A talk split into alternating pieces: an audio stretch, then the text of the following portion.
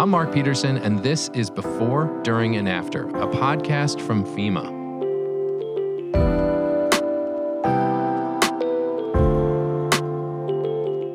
This summer has been hot. We're seeing some of the hottest days on record, and the extreme heat is without borders, impacting not just the United States, but countries across the globe. So welcome back to episode number three of our four-part series in support of FEMA's Summer Ready campaign, where we're exploring the effects of extreme heat and how collaboration among local, state, tribal, and federal partners can lead to more educated communities. Heat and extreme heat continues to impact communities across the globe. We've seen more frequent events and cascading disasters over the past few years. Staying ahead of them requires we review our response plans regularly and adjust as needed, but also think in both short and long terms to ensure a whole community approach to keeping people safe. With that in mind, and as individuals are experiencing more frequent and extreme heat waves, which we've seen throughout this summer, on this episode, we will discuss one state's innovative effort to keep residents safe from extreme temperatures. California recently launched one of the nation's first statewide multi-ethnic awareness and education campaigns designed to keep Californians safe during extreme heat. So in this episode, we'll learn all about what it means to be heat ready in California.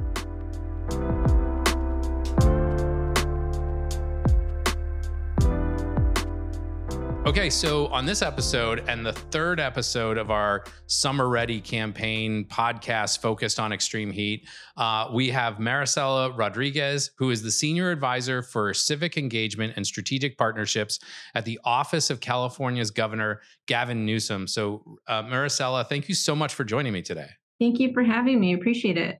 So um, just to introduce uh, the audience, um, tell us a little bit about yourself and the path that you took to uh, launch or help launch California's uh, most recent campaign, Heat Ready California.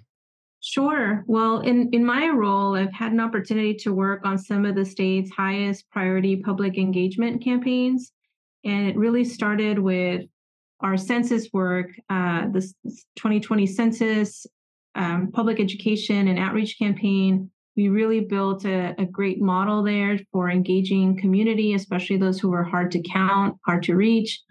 Uh, and as that work was uh, ending, it really was something that we leveraged for our pandemic response.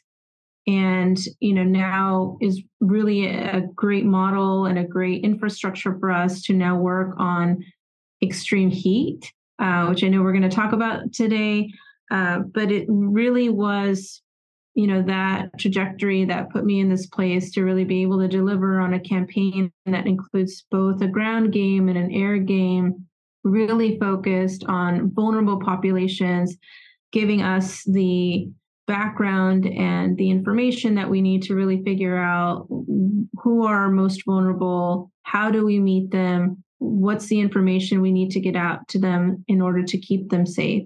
Uh, so really have been working on um, those high priority public education campaigns and thinking through them from an equity standpoint, and really focused on folks that are hard to reach, underserved, and how we can better serve them and deliver reliable, actionable information uh, that can make their lives better, keep them safer, um, all of that good stuff. I'm I'm really excited to talk about this campaign because, you know, one of the things that really strikes me about California, every time I think of the state, I, you know, even just kind of looking at it from an emergency management lens, there's the, the state is so vast. I mean, you have the coast, so, uh, and then you have just vast rivers, you have agricultural lands, you've got deserts and mountains. So it's a, I mean, these campaigns are really important because I think there's extreme heat uh, that not everybody thinks about because uh, in certain regions of California, I'm guessing, is that right? Right. And that's, you know, the diversity and the complexity is something that's really good to highlight. So I'm glad you brought it up. California is one of the most diverse in the state, uh, both from like a demographic standpoint, as well as how extreme heat impacts us across every region. And so we have to take those things into account. So, uh, you know, just as we think about these public engagement campaigns, we have to figure out how to best meet people where they are in the language that they speak, having it be culturally responsive so that we're reaching folks with information that's going to resonate and that they're going to trust. At the same time, we also have to consider, how does the Central Valley differ from the Bay Area, from Southern California? Um, where do we need to scale and ramp up? Because the state uh, is going to experience extreme heat in different ways. And then we also have the diversity in those who are considered vulnerable. We have workers, we have we have young people, we have uh, pregnant women. You know, we there's a lot of things that we need to take into account as we like think about how are we going to keep folks safer. Absolutely. So, you know, we've been working through this uh, uh, Summer Ready campaign here at FEMA, and it's a really a focus on the fact that, you know, extreme heat is the deadliest weather-related hazard that we face. And it's one that we don't often consider from day to day. So for example, you know, when it's cold outside, we bundle up and we take action to prevent our bodies from freezing or experiencing things like frostbite. Um, but from, from your experience, why don't we consider heat as a similar threat, one that we need to prepare for? That's a really great point. Uh, you know, when we look at uh, extreme weather, we We look at wildfires, we look at flooding, and they're all very visible. And we know we can see it, it's very tangible. With extreme heat, it's not so much. It's very, it's almost invisible, but it's among the most deadly. And, you know, it's among the most dangerous when it comes to public health. And so it's really important for us to make it a priority and to really raise the alarm with folks to say, this is important and why it's important. With extreme heat, what's different is that our climate is getting hotter, it's getting drier. Uh, extreme heat is lingering longer, and we may not have that cool down that we tend to count on at night. And so when we experience two or more days with extreme heat, higher temperatures than usual, and we don't see that cool down, that has a direct impact on our bodies. And we don't, we can't see that as much. It's not as visible as floods that, you know, that are very visual, or the that wildfire coming down the hill. It's something that we need to prepare for and understand that uh, this extreme weather is becoming uh, more dangerous, and we need to prepare for it. And we need to also understand like who's more vulnerable and how they can stay safer. So really important point to highlight is it's not as visible, but it's very dangerous. And we need to sound the alarm on it, because it's it'll be easy for folks to feel like, you know, we've been through the hot summer in the past, but because our weather is getting hotter and it's lingering and we may see more of these heat waves in our future, we got to understand how it impacts our body and how we can be prepared. And what do we do if we start feeling the impact of extreme heat on our bodies? So, uh, you know, just tugging on that that thread a little bit about the, sort of that difference between that cold weather, our communities and, and our individuals and our citizens um, and our residents, for cold weather, they they prepare all the time. You know, communities are getting uh, the snow plows ready and their salt uh, trucks ready, and and individuals are are thinking about their winter wear, and they're they're they're looking at the ways that maybe they're protecting their kids. What does preparing for extreme heat look like to you at the community level and maybe at the individual level? Sure. So, you know, I think one of the most important things that happens at the local level, and I think just generally, one, we all have to recognize extreme heat is is dangerous, and uh, we need to work together to keep each other safer. And so, first, that prioritization is like key. So, in the local community, cooling centers, you know, places where people can go to stay cool, that's super critical. So figuring out how those can come together and then understanding the local needs is really important. So if we're going to need transportation from, you know, from homes to cooling centers, or, you know, I think that landscape is super critical in being prepared and offering folks those resources that can help keep them safer. From an individual standpoint, it's really understanding first, you know, am I Uh, considered higher risk? And if so, like having that awareness up front is going to be really important. As we see temperatures starting to ramp up, we need to look at ways that we can stay cooler, staying indoors more, especially in the peak of heat, wearing loose, light clothing, staying hydrated, drinking more water than you usually do. Like, don't wait until you're thirsty to drink water, you know, knowing where your cooling centers are. Um, if you don't have access to air conditioning, like finding ways to either stay cool at home um, and finding ways how you can make your home cooler, like closing the curtains, having a fan on, staying hydrated, or finding an alternative a location like a cooling center, or spending time in a different place that um, offers air conditioning, like a library, for instance. So knowing your risk factors, knowing what your re- local resources are is going to be super key for when we start seeing those temperatures rise. Absolutely. And um, and and sadly, hundreds of people have have died from extreme heat um, in California alone over the past several years. But the state of California under Governor Gavin Newsom uh, launched recently the Extreme Heat Action Plan, which pumps, from what I understand, more than four hundred million dollars into tackling this problem. And so tell me, how did this plan come about? Uh, w- was there a final straw that, so to speak, that uh, made the administration make responding to extreme heat a priority? Um, what was sort of the impetus for it? Sure. And this is, you know, the Extreme Heat Action Plan is something that rolled out, was launched last year, but it really was an update to a previous plan. So it's something that California has had on its radar for some time. And really what the action plan calls out is, is the importance of prioritizing extreme heat, and both, you know, from a short-term perspective, as well as building resilience for the future. And it's acknowledging that it's an all of government approach. This is a public health issue. This is a climate issue. This is, this is crosses multiple agencies, and having a plan that allows us to look at both short-term and long-term measures that the state should take to keep California safer and build resilience was really key for us. And so, you know, again, it's really just acknowledging the fact that our climate is getting hotter, it's getting drier, and we need to do more to prepare and to do everything that we can to keep people safer. That's really what uh, led the path for this action plan.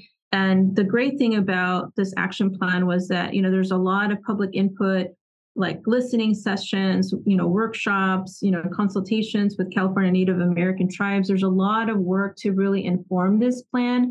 And again, a lot of engagement uh, across our agencies to ensure that this was going to be like a holistic plan, an all of government approach, because it really takes that to build Uh, the kind of plan and preparedness that we need, especially as we go into the future. So there's a couple of components um, that we can talk about, but, you know, just really wanted to to stress, um, you know, this was really about acknowledging that our climate is getting hotter, it's getting drier. Extreme heat impacts people, you know, as you know, as we've talked about before, you know, it's it's among the most dangerous.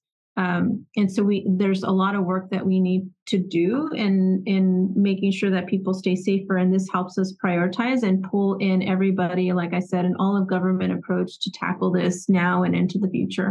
And and what dramatic timing. I mean, what a significant summer, uh, just in terms of the temperatures that we've seen a- across the Southwest, um, and then in the Southeast, and then through the you know, the central United States. It's been really everywhere that we've seen those impacts. Um, so uh, with regard to the plan, you know, what are some of the specific goals that you've outlined?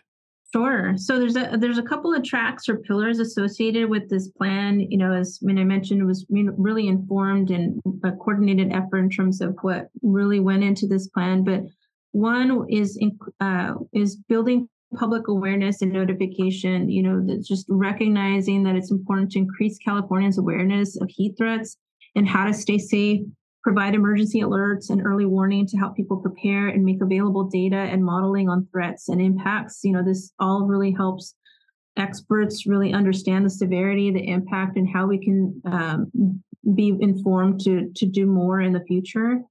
Um, Another key pillar is uh, to strengthen community services and response. This is really about expanding cooling centers and resilience hubs, uh, protecting outdoor workers, and support for local and regional response plans. Um, our the third pillar of this is increasing resilience of our built environment. This is about retrofitting our buildings to stay cool with air conditioning, um, and cool roofs, uh, broaden use of cool pavement and other technologies. Um, and finally, um, u- utilizing nature-based solutions. So how do we expand trees and shade in vulnerable communities, uh, green schoolyards and public spaces, create more areas of outdoor refuge? And across the board, really looking at, you know, understanding how we can serve those who are impacted most, um, and how we can serve our vulnerable communities. So across these four pillars, we're really looking at how we can serve uh, lower income communities, those um, communities that I said are disproportionately impacted, keeping them in mind as we think about these key pillars of the work. It's really interesting to hear you talk about those pillars because um, my w- where I work for FEMA, I work in uh, the Chicago office, which serves FEMA Region five, which is around the Great Lakes. And w- this summer, we've had conversations with local officials around extreme heat and very similar um, sort of focus areas come up even in this area. So it's it's highly relevant, um, you know, the work that California is doing to the other parts of the country. And I think what's always relevant across um, all of our, our communities is is the public awareness. And the work that you do are doing in California is is uh, very interesting. It sounds like the state has dedicated uh, a, around twenty million dollars to build public awareness and education um, efforts so that people really understand these risks that are associated with extreme heat. Um, so talk about the outreach efforts that uh, your teams have been doing and that are really tied to this overall effort. Sure. And, you know, this this Heat Ready C A campaign is, a, a, an, again, a really tangible component of our Extreme Heat Action Plan. That was something that was really called for in the input that was that contributed towards the plan. And so this was a really fantastic deliverable uh, that, you know, we recently launched a couple weeks ago. Um, the twenty million is to help us fund a campaign over the next two years and really focused on our most vulnerable populations that are going to experience extreme heat in their communities. And, you know, as I mentioned earlier, the work that I've been doing uh, over the last couple of years has been helping to create this infrastructure that allows us to do a really integrated uh, public engagement campaign, again, that drives work from a data-driven standpoint, equity-centered, and helps us connect with, with people where they are um, in the language they speak. And so part of what happened in our last uh, year's budget was the establishment of the Office of Community Partnerships and Strategic Communications. And it really gave a home to the model that we've created over the last couple of years, where we have our community outreach work with trusted messengers, our communications work that is in language, and, you know, having a data-driven component to this work so that we can make smart choices about how we invest, where we invest, and how we apply a rapid response effort to whatever campaign is that we're driving. So in this instance, you know, we have now over one hundred twenty community-based organizations that are covering all of our counties across California, and they're working uh, across our counties in over thirty different languages. And they're doing everything from community activations to canvassing and phone banking. These are, in many cases, uh, C B Os that we've been working with for many years, so that, you know, we know that they are effective in doing this work locally. And we have communications work that ha- includes targeted paid media across radio and social and digital efforts. You know, again, it's multilingual.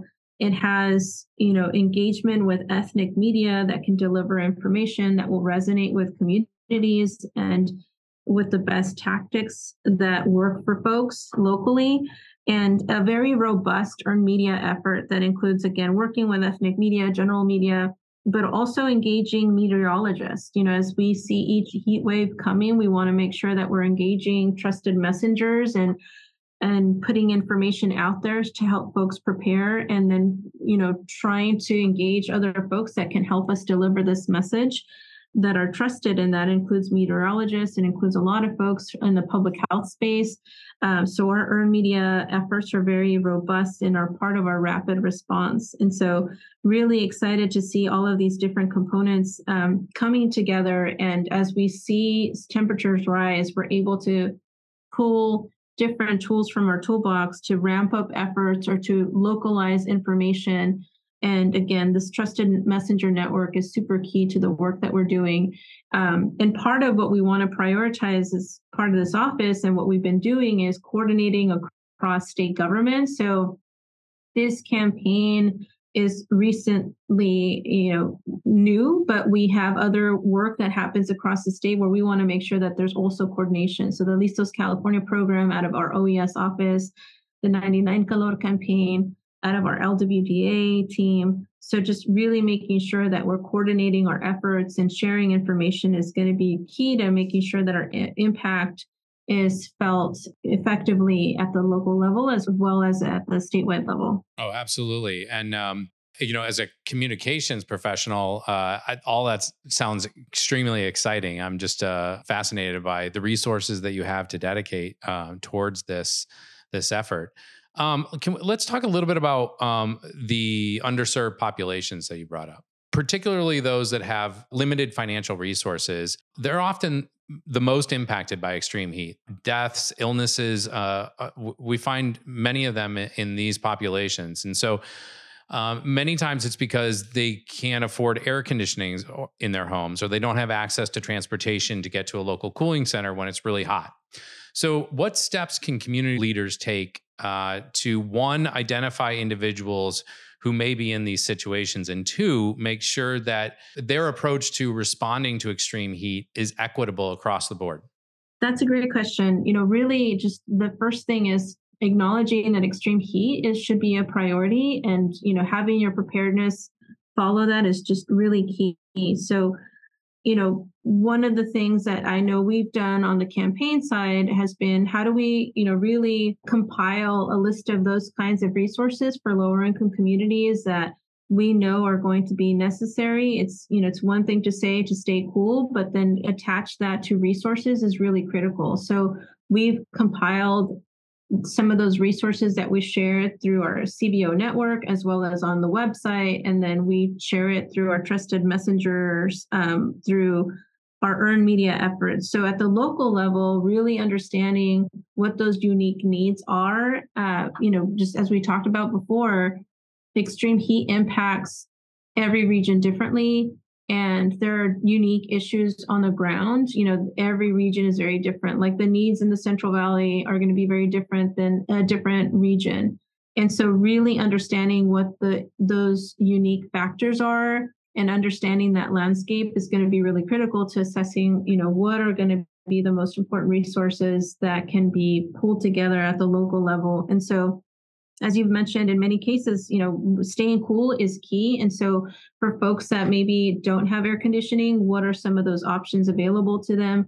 Whether it's about, you know, trying to keep their home cool through alternative m- measures or going somewhere like a cooling center and having that information readily available. So, and, and in addition to that, some folks may, you know, make the decision and say, like, I need to go to a cooling center, but may lack transportation services. So really trying to compile those resources at the local level and making it accessible to people is going to be really key. Like meeting people where they are is going to be our best tactic to keeping people safer. So in terms of also understanding that uniqueness at the local level is, you know, understanding like, you know, who are the folks that are vulnerable? How can I meet them where they are, and what kind of resources are they going to need to stay safer? So in many cases, it is going to be about not just raising awareness about cooling centers, but also what are the resources attached to maybe helping folks like transportation services get there.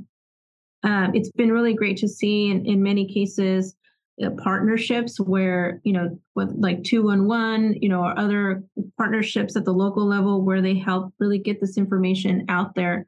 Again, we need to do this at the state level as well as at the local level because, again, you know, a lot of this work is driven locally. So really understanding that local landscape about what the needs are, as well as what the local resources are, is going to be really key to like figuring out how do we connect people to resources and what's the best way to do that. It's going to make the difference between someone, one, understanding what they should do, um, and then ac- accessing any kind of help to kind of get them to access those resources is going to be really key. You don't have to look very far on the news, uh, in the papers. It seems like everywhere this summer, we have heard about the extreme temperatures, um, and not just in California, but around the country and, and frankly, around the globe. And, you know, science is continuing to tell us that the intensity of these heat waves is going to get worse.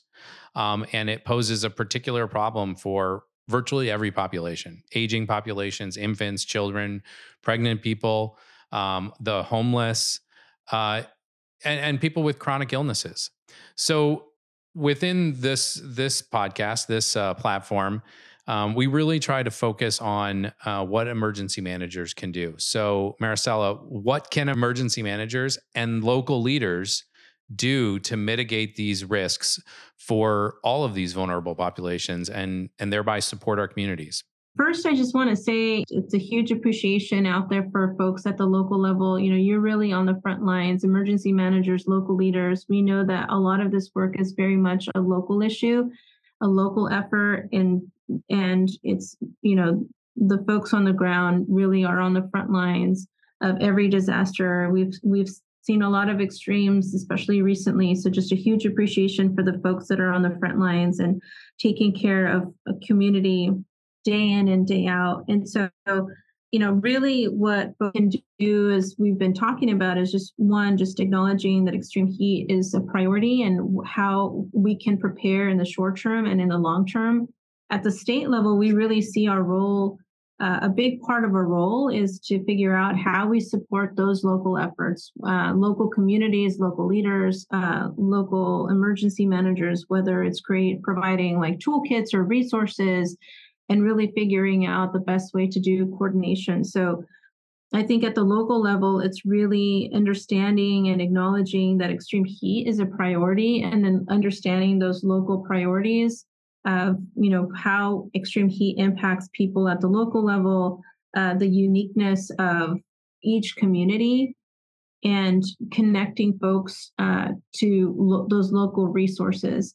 Uh, and again, just really, I think partnerships are going to be super important. You know, meeting people where they are, again, is going to be, it's going to make all the difference in whether we can keep people safer or not. So in many cases, establishing local coordination, local partnerships, it's going to make all the difference. And so ensuring that we have a good way of connecting with people locally about what they need to do and, and where their resources are, and connecting with them in a way that's going to resonate with local trusted messengers is going to make a big difference. And so again, I think it's really just one, acknowledging that, you know, that extreme heat is our new reality, and there's a lot that we need to do to prepare, as well as when we actually are in the thick of it, like what can we do from an activation standpoint and a response standpoint. And again, just meeting people where they are in the languages they speak is going to make the difference uh, in keeping people safer.